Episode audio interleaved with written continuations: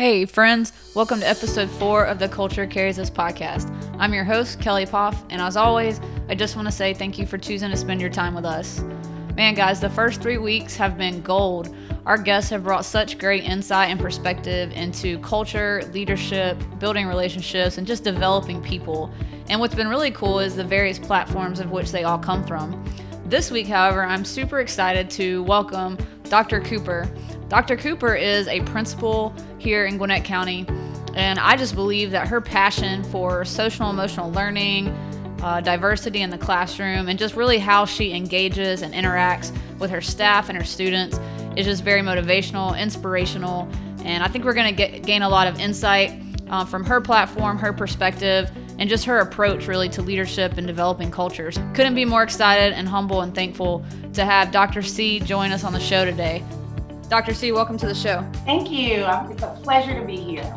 Awesome. So once you start out, just tell us a little bit about yourself and your background and kind of what's led you to where you are today. Absolutely. So um, I was born in New Jersey. I've actually been in Georgia for about sixteen years now. I can't believe it went by so fast. Grew up in a, a you know, a um, mom and dad family, um, so to speak. Um, middle class family go- growing up right outside of Newark, New Jersey, in a town called Hillside. My mom was a high school teacher. My dad was um, in the National Guard and, you know, worked in technology. He was a D J also on the side, which was really fun growing up. Nice, yeah. Yes, so much fun. But um, really grew up, you know, being around very diverse communities. I went to private school um, from kindergarten to fifth grade, and then just um, had some unique experiences in middle school, and um, went to uh, um, three different middle schools and went to um, Uh, a Catholic high school, and um, right on to college. And um, while working in retail, while um, in college, I thought I wanted to be a fashion merchandiser and ended up um, deciding to go into teaching. So one of the best decisions I made. And in two thousand five, after teaching grades first through fourth in Patterson, New Jersey, and then moving um, into working for the state for one year, ended up moving down to Georgia, where my parents had moved down two years before. And um, just um, enjoyed my experience. I went to U G A, got my master's, and went to West Georgia and ended up getting my doctorate also at um, U G A. I'm just in twenty eighteen. Um, I'm divorced. Um, have a dog, a Cocker Spaniel named Dexter Coco, and just enjoying. Nice yeah. name, Dexter Coco. Yeah. But um, yeah, just living life. You know, my parents are getting older. My mom is eighty-one, and my dad is seventy-nine, and I, I just love them dearly. We're very close. So, you know, just enjoying life really right now. Yeah, that's awesome. So, I mean, it kind of seems like you kind of followed your mom's path. So she was in education, and now you're yeah. doing that. And you're also have the, you know, you're blessed to be able to be in the same state with them again. Absolutely. Really cool. Speak a little bit about your platform and the opportunity that you've been given to lead, like where you are now. Yes. So, you know, I had the privilege when I was a teacher in Patterson. I so to give you some context, I grew as a teacher in Patterson, New Jersey. If you've ever heard of the movie Lean on Me, mm-hmm. um, with Joe Clark. So yeah. those, my students, elementary school could have gone to his high school. So that kind of gives you a little idea of the urban setting that I taught in. And so while I was there, I was trained um, in social emotional learning under responsive classroom. And that was my first experience really learning about what social emotional learning um, was. And that was years ago. That was back in the nineties. Um, you know, now people speak of the fact that it's uh, it's new, and it really isn't new. It's been around for years. But that's one of my major platforms, is making sure that children feel safe socially and emotionally, um, as well as adults. You know, so when we think about culture, Um, I want to make sure that my my staff also, as a principal, you know, feel socially, emotionally, and safe in their learning. Um, and then my other platform is really based on um, culturally responsive teaching, and really making sure that children of color, um, even uh, different ch- children that are just different, no matter, you know, mm-hmm. their um, their gender, their sexuality, their religion, whatever it is that makes them who they are, I just want them to live in a space where they are comfortable, including the staff that I have. So those are my two things that I just drive. Um, I'm actually really excited. I'm in the midst of um, writing a book right now. Nice. That kind of brings the two of those together. Man, that is awesome. So Yeah, the social and emotional. Can you speak a little bit more? So f- for the listeners who may not know what that means, can you t- tell us a little Sure. bit more about that? Absolutely. So, you know, when you think about social and emotional learning, um, the way that I like to define it is it's a proactive approach that has a reactive response if needed. So basically in all schools, um, teachers and leaders are allowed to create a space where children feel like they belong, where they feel significant, and they have an opportunity to have fun. And so when you take those three things together and you couple it with knowing the children for who they are, um, and what I mean is knowing them developmentally, knowing them culturally and individually, that allows us to create a space that is um, supported by social emotional learning um, support. So I take the time to research my students. Um, I take the time to get to know them by asking questions, by um, the basics of doing inventory of who they are, and also talking to them. And so it's not all about just let's talk about the curriculum at our school. Our school takes time to have a morning meeting, for example, to make sure children are greeted every day, um, make sure that they have an opportunity to share something that's important to them or that's unique about them. Um, and also having an opportunity just to have an activity and fun experience first thing in the morning, and being able to connect to the day with a um, experience or conversation with the teacher about what is going to happen in the day. So that creates safety because you know what your day is going to look like. And then throughout the day, you're providing opportunities for children to practice behaving in the right way. So, you know, a lot of times um, we might assume that children know. We might assume that they know how to behave because you're in fifth grade now, or you're in middle school now, or you're in right. high school now. But we have to really pause and understand that every child has an individual trait and characteristic. And just because I'm thirteen doesn't mean that my chronological age of being thirteen is not going to, is, is going to gel with my developmental characteristics of being thirteen. So I've learned through my work that developmental age does not always match chronological age. So once we know our children individually, once we know them developmentally by some of the attributes of certain age characteristics that scientists and theorists have said to us, then we can also say, wow, you're an African-American child, you're a Latino child, you're a white child. How can I begin to understand you more through your culture? So we bring all those things together, and it's three pronged. I'm knowing my kids individually, culturally, and developmentally. And once I've done that, then we can access the curriculum and make sure that then students are attending. And sometimes that happens not at all, or it happens opposite. You know, we try to throw the curriculum, let's learn, learn, learn, but we do have to pause proactively and throughout the year to really get to know our kids. Yeah, Doctor C, that's good stuff, because I feel like How how great must it be to be a teacher on your staff or a student in your school, because you're putting the priority on the person. Right? Yes. It's about the person first. Like, do we want them to learn to write and to read and to do math? Well, absolutely, obviously, but it's always people first, right? I mean, that's what mm-hmm. we're here for, is to impact people, and you cannot impact someone if you do not know them. And that's so right. I love that your priority is, is really all about is rooted in building relationships. Like, you're yes. trying to learn every one of your students so that you can be the best for them. You know what I'm saying? Absolutely. And, you know, we take for granted the power of calling someone by their first name. We take for granted the power of eye contact and listening and really pausing. And, you know, when I first began at my school nine years ago, um, I didn't come and say, we're going to do S E L. We're going to do this program.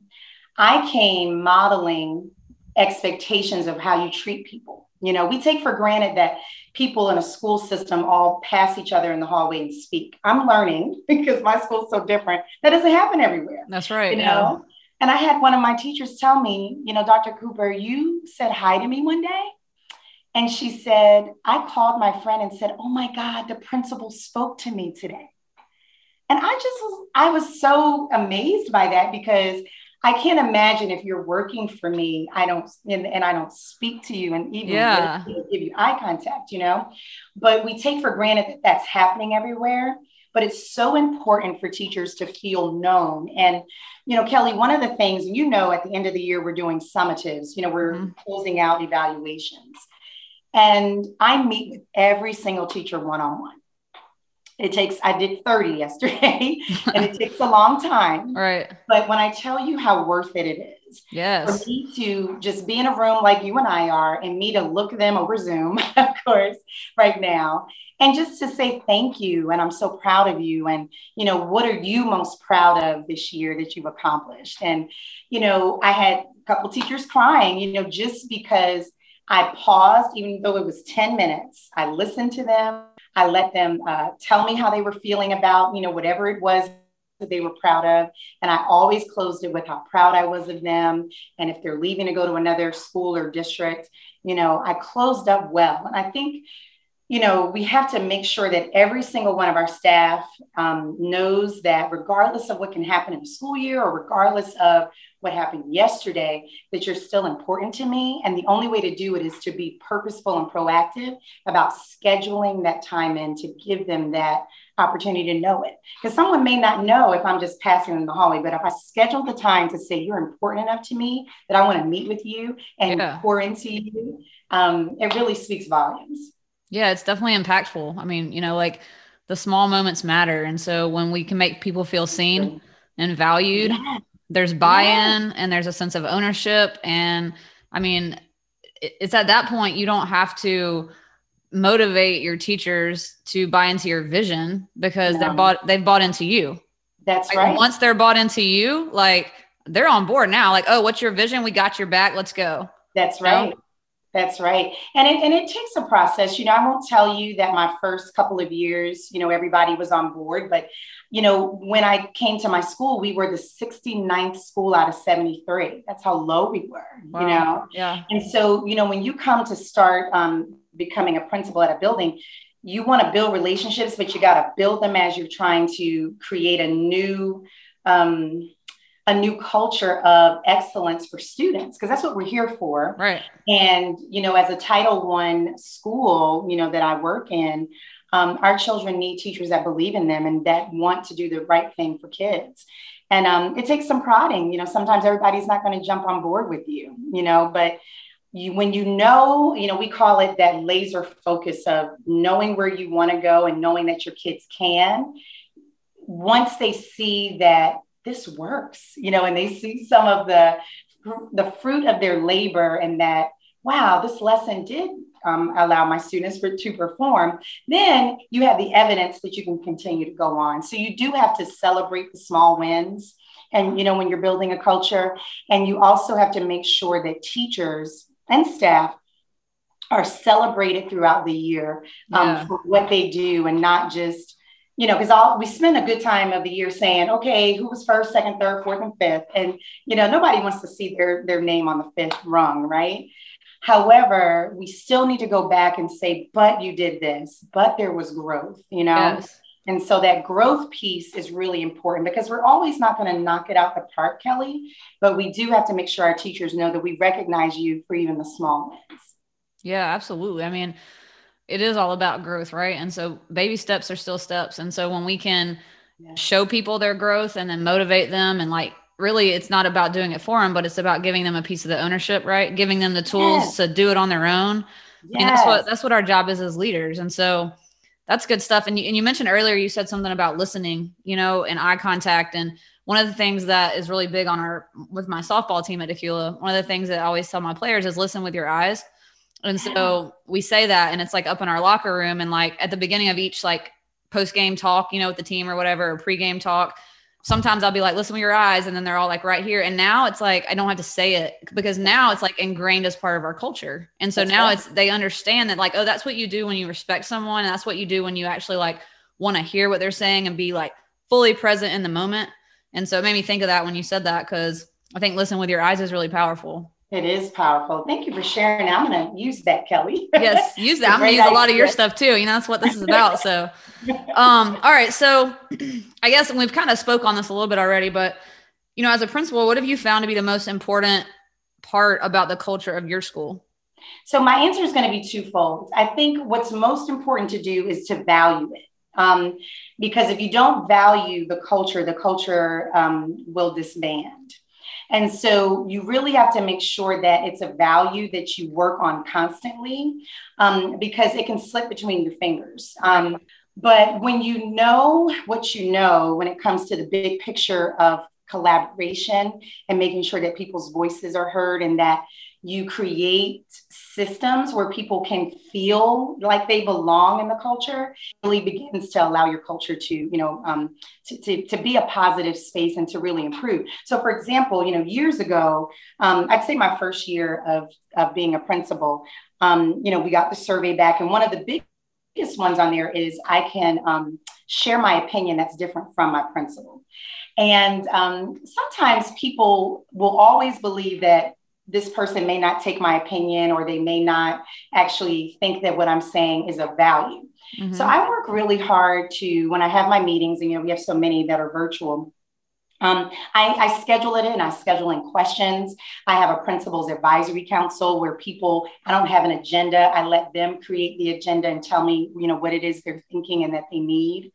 And then I'm very strategic when people give ideas. I, I say, like you've heard me say one today, I'm going to grab that idea. I think that's a wonderful idea. Thank you for sharing. Or thank you for sharing. Let me give you something to think about because of this, this, this, and that.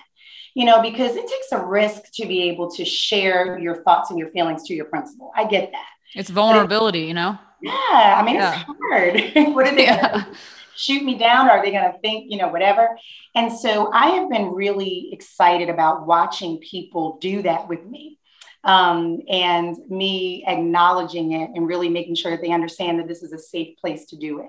So culture is really intentional. Um, you have to be proactive about it, because if you aren't, in my opinion, um, culture is going to take on itself, and it's going to continue to roll on without um, necessarily uh, the structure that it might need to have. Now, it's not to say that, um, you know, your, your teams or your school can create a positive culture. But if you are the leader in that building, you want to make sure that you manage it and make sure that you're watching how it goes. Because sometimes culture can go down where gossip, you know, gets, there's negativity. And I am really, really, um, I have a, one of my strengths is positivity. So sometimes I can be hyper positive, and I have to be careful about that. Um, and they call it toxic po- positivity. I don't know if you've ever heard that, Kelly. I haven't actually. Um, but what it is, yeah, it is. It's interesting. And I have a little bit of it. Um, and, you know, I've done the Strengths Finder, and one of my strengths is positivity. So what happens with a person like me is you might say, like, you know, my kids failed, you know, all my kids failed. And I'll say, it's going to be okay. Why don't we go ahead and do this, this, this, and that? Yeah. You know, have you looked at this and looked at that? And sometimes people want to sit in that feeling for a moment before we jump over to how to fix it. And I have to be mindful of that, that some people sometimes need just to be able to let out how they feel without having someone just say, it's okay, let's move on, you'll be fine, rah, rah, you know, let's go. Yeah. And I have to be conscious of that, because, you know, um, we all need that time to vent and be able to talk about those parts of our lives that aren't going well. And so we have to have that balance. And I'm learning still um, to continue to do that with my people. Yeah, that's awesome. I mean, I think when you were talking about at the beginning just now, you you're what I got from it was consistency. So mm-hmm. when you build a culture, right, when you start to establish a culture, the only way to maintain that culture is for there to be consistency, and for that consistency to start at the top with you. That's right.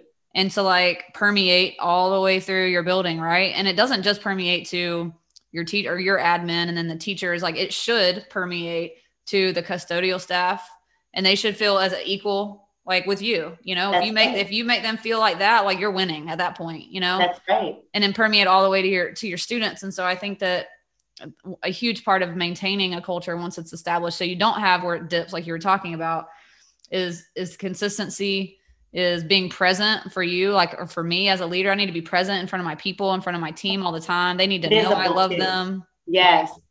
And that visibility is really important too. Um, you know, I struggle. I'm just going to be very transparent. We have an upstairs and a downstairs, and I don't get upstairs as much, you know, and I had a teacher tell me the other day, she goes, you know, cause I've, I've lost like forty pounds lately, and nice, you know, thank you. Yeah. And they, she saw me and she goes, you know, we don't see you um, every day. And it just, you know, and I, you know, just listened and we laughed, and she said, you know, and I just noticed you lost so much weight. Oh my gosh, but you know, we don't see you every day. So that, And I said, I have to change that. Yeah. You know, and I, and, and that little moment that she gave me helped me to understand that I need to be more present upstairs. And it's not that I don't want to go up there. It's just that I don't schedule it into my schedule the way that I should. Because, you know, you're by the office, you look at the first floor, everything's good. You go back in, you're, you know, you're in and out doing different things. But my fourth and fifth graders are up there, you know, and they need me. So, you know, that's one of the challenges that I try to, um, you know, get better at. And, you know, John C. Maxwell says that everything rises and falls on leadership. And you have to model those moments, you know, when you can apologize. Mm-hmm. When you've gotten something wrong. Like the other day, I was having a faculty meeting and I said, we don't have specials tomorrow, do we? And the teachers are online like, yes, we do, you know? And I said, and I purposely said, I'm so glad you all corrected me. I had it all wrong, you know? And so for them to see that I can make mistakes and that I am not um, above, you know, making mistakes mm-hmm. as a principal, it speaks volumes to your staff, you know, and to those that you lead. Yeah, it creates a great environment. You know, in my last episode, Um, I had Kate Lavelle, and uh-huh. she just she just wrote a book with John Gordon called Stick Together. Kate was on episode three, and she said that um, when she used to be an N C double A coach, at the beginning of every season, she would get in front of her team, and the first thing she would say was, "I'm going to let you down at some point." That's right. And and she was like, "I just wanted to be like transparent, vulnerable, make okay. myself human," and and I just thought that was so powerful because it's like I just know my players and how they see me, right? And so it's like, I know as a former player, like what that would have felt like. And even coming from a principal to your teachers, like I'm going to mess up sometimes. I'm going to let you down, but I promise you I will fix it. And I'm not always going to be perfect. Like I just think taking a moment to say that, I, I think that's very impactful. It is. And Kelly, you got to know yourself too. Yeah. You know, you have to take the time. Like I love assessments. I will take a test in a minute just to continue to find out who I am. Yeah. And I ask questions, you know, like today, my family, we were on Ancestry dot com having a ball, like just stretching our family genealogy out all the way. Um, I've gotten it all the way to the fifth generation. Wow. Um, and on one of my family's sides, we've gotten all the way to slavery, where, you know, right when one of my grandmothers came here and was on the Charleston slave ship, you know, so wow. I see that, yeah, it's amazing. I can't wait to get back yeah. to it. That's but awesome. um, I tell you all that because you have to know who you are so that you can be able to, um, promote your strengths, because that's what Strengths Finder tells us to do, is to really dwell in your strengths. But also know your weaknesses. So when you hire, when you are hiring your assistant principals, you know, one of our leaders used to always say, hire people that are smarter than you and that can take the vision forward, because I can't do all of it on my own. Right. And you have to be humble enough to say, you are really good at that. I need you on my team. I'm not yes. as strong in that area. Yes. You know? And so I've enjoyed getting to know myself better. And, you know, you said um, that, that great point about I'm going to fail. You know, when I got to my school, I told them, I said, I do things last minute. I, I think best, like right when I'm up on it. Now it stresses people out, but they've learned to help me. So in order for our school to move forward, they'll get things started. My A A will say, hey, I got the agenda up. Go ahead and look at it, you know? Yeah. Um, and it's not that I'm lax, lax on the work. It's just that I'm thinking about it, but it's just when I get close to it, not like the day, but when I get close to it, that is my best thinking. And yeah. I think it was good that I knew that, because then at least people knew what they were working with when Doctor Cooper came to their school.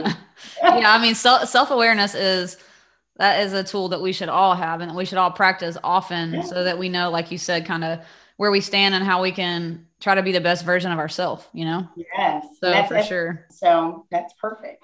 All right. So what do you do to share your vision, like within your school, with your staff? Is this something that you, you're, you're constantly uh, reinforcing and putting in front of them? Is it things you guys talk about? How do you do that?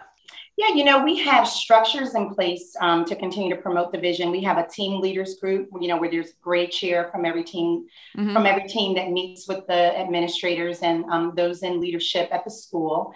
You know, we we have conversations. And one of the things that I always say is there's power in the conversation. And I enjoy hearing teachers say, I don't know if Doctor Cooper would like that, or Doctor Cooper would like that, you know? And even though the vision has its jargon and all of the sentences and the words with it, You want people to know that if I put this in place, will this fit with the school or will it not? And, you know, our school district has a very strong theme, right, that we've been able to build and sustain over the years.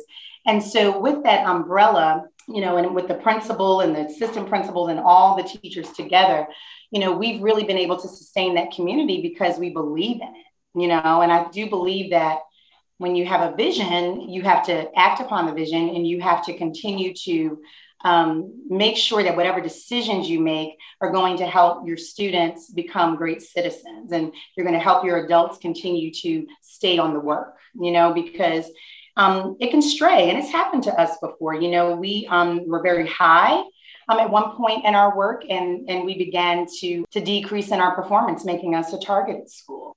And while that hurt um, every part of me, when I went back and reflected, I knew the vision was there, but if you don't, consistency, if you don't massage that vision and monitor it, you know, we mm-hmm. talk about, we don't want to be micromanaged, but you do have to micromonitor, you know? Yeah.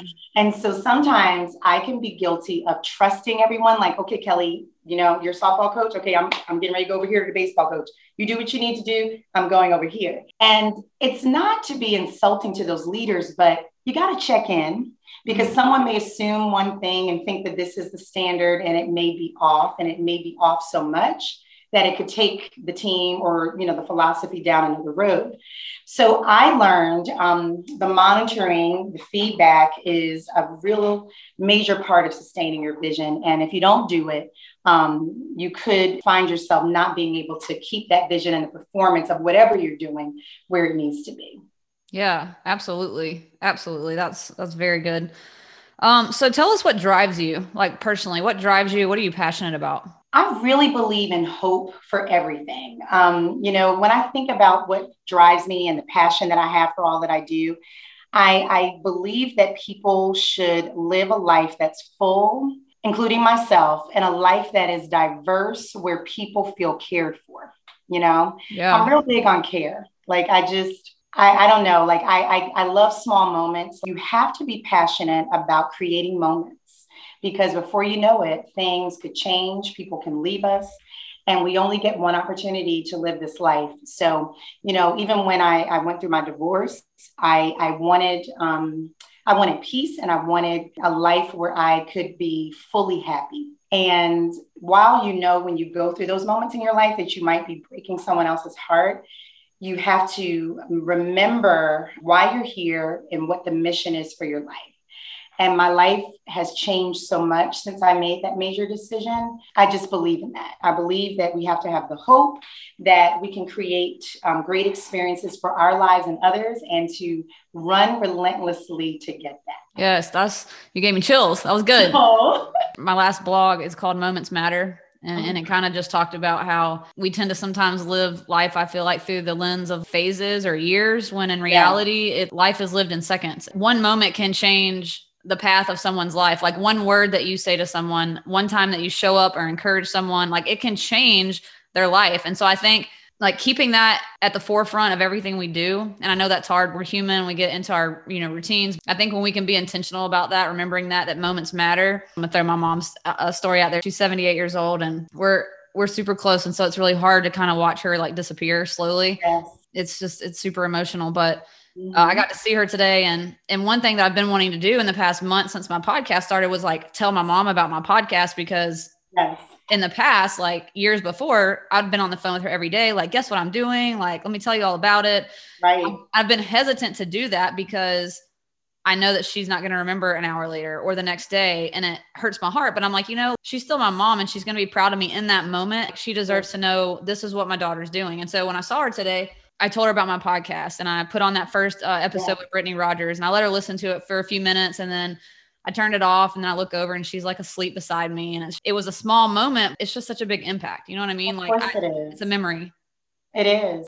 Yeah. And we definitely, you know, we got, we got a little off track from culture, but you know, yeah. it, moms are important. Number one, they are. And number two, it still ties in because it goes back to being present with whoever you're with, like being fully That's present right. because just like that teacher on the upstairs hallway, like, oh, we haven't seen you. You've lost so much weight. It's just re- like that one comment made you more aware of like, hey, let me be more present. Let me be intentional about being there more often, you know? So absolutely. Right, moving on. What is a practice or a habit that you could share with us that has kind of helped you to be a better leader? So one of the things I do now when I exercise, um, sometimes now, sometimes I, I listen to music that I like. Um, but, we won't put that out there, what kind of music that is. But anyway, I um I like Audible books. So right now I'm reading a book called um I think uh, actually I have it right here. I do. So I have this book, um, Set Boundaries, Find Peace, and it's by Nedra Glover. Um, Tawab. And so that's one of the practices that I have because I can't read all the books I'd like to page by page. Right. But um, when I'm exercising or walking or when I'm in the car, I put my Audible on just so that I can hear some of the reading, the quotes and things like that. And it has helped me a lot. Um, another practice that I've created is boundaries. And just, you know, I've read the book, but I've also read another book called Boundaries. Um, and that has helped me tremendously because here's the thing. People look at me and they say, oh, she's so strong. You know, she's a principal and nothing seems to bother her. And behind those closed doors, things bother me. Right. But the way that I handle it so that I can continue to thrive is I set boundaries, and I set boundaries with everyone, family, friends, T V, Instagram. If I feel something uncomfortable that sets in my soul about something, I compartmentalize it to make sure that it does not impact me in a negative way where I'm sitting up overnight, thinking, crying, going through issues with it, you know? So boundaries are really important to me. And really all you're doing is you are uh, constantly assessing what is this person, this experience, this thing doing to my heart, doing to my soul. And if it's not feeling good to you, then you have to make a decision of where that boundary goes or where yeah. that person, you know, place or thing goes. Yeah. I would, I would definitely um, encourage all of our listeners and myself to really focus on that, because I think, I know that's something I could use yes. just to be more aware yes. of those boundaries. And I tend to like sometimes have a hard time saying no. So now I'm like piling exactly. more and more things on my plate. Yes. I don't want to say no because I do care and I want to help and I want to be a part of it. Then sometimes like everything lacks a little bit because I'm too spread mm-hmm. out, you know? Yes. So yes. that's good. I think boundaries, that's really, really good. All right. So this is the culture investment shout out part of our episodes. This is basically just a part where I give my guests like to shout out to someone who has poured into you. Um, you know, we don't get here by accident, right? Everything is on purpose. Yeah. And just shout out to someone who's poured into your life and helped to shape uh, the leader and the person that you are today. Yes. And um, that person for me is um, Doctor Nikki Mouton. And um, Nikki Mouton used to work in my district and she's in Texas now. We're friends, but she has always, you know, when there's parts of my life where I want to, you know, I need advice or I need to do different things. She is one of those friends who pours into you and makes you feel like somebody. And, you know, we all have those friends that we can go and, and, and socialize with and talk about T V shows with, but I do believe you have to be purposeful about creating friendships and mentorships, and that's really who she is to me, um, a mentor who can pour into you and know you enough that they'll say, Crystal, no, Crystal, yes. I sometimes don't know what to do, you know, in certain situations in my life, and when you are around people that know you enough that aren't afraid to say, but that's not you, let's put that over here, let's focus on this. Mm-hmm. And they follow up with you. Um, yeah. I just think that's um, just a great sign of a friend. So that's who is my is just my mentor friend, and who's the highlight of my um, my journey. That's awesome, you know, because we all obviously are on a journey, and the, yes. you know, we have a lot of people who who do pour into us along the way on the journey. Yeah. And so I know that's going to mean a lot to her that.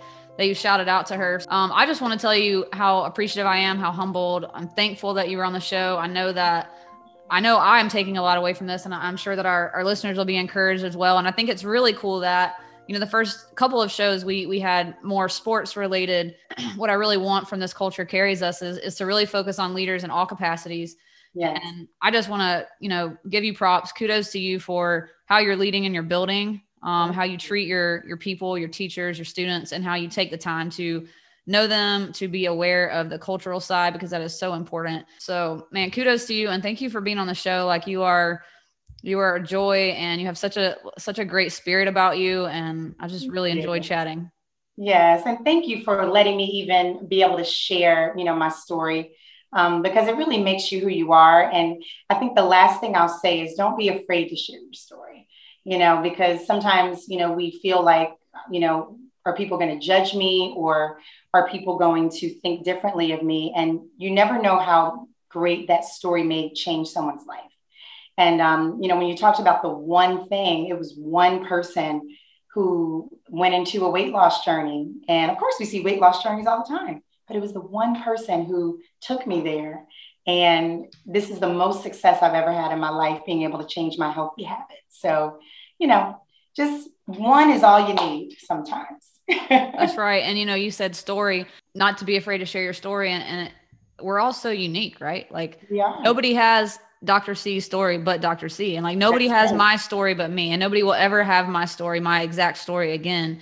You know, I like to, to say a lot that, you know, we hold the pen. So we, we are writing our story, right? Like if you don't like it, flip the script. If you don't like it, rewrite it, do something different. Like you have the power to change your life, you know? And you can't worry about what other people are going to think. You know, um, you don't want to go around hurting people, of course, but make good decisions as best you can on the front end. I have a whole story about that. And then afterwards, all of your things will, will fall into place. And I'll tell you this last thing that is so, um, it's so important to, to look out for is those signs that you've done the right thing. So last story, grew up in two forty-seven Williamson Avenue in New Jersey.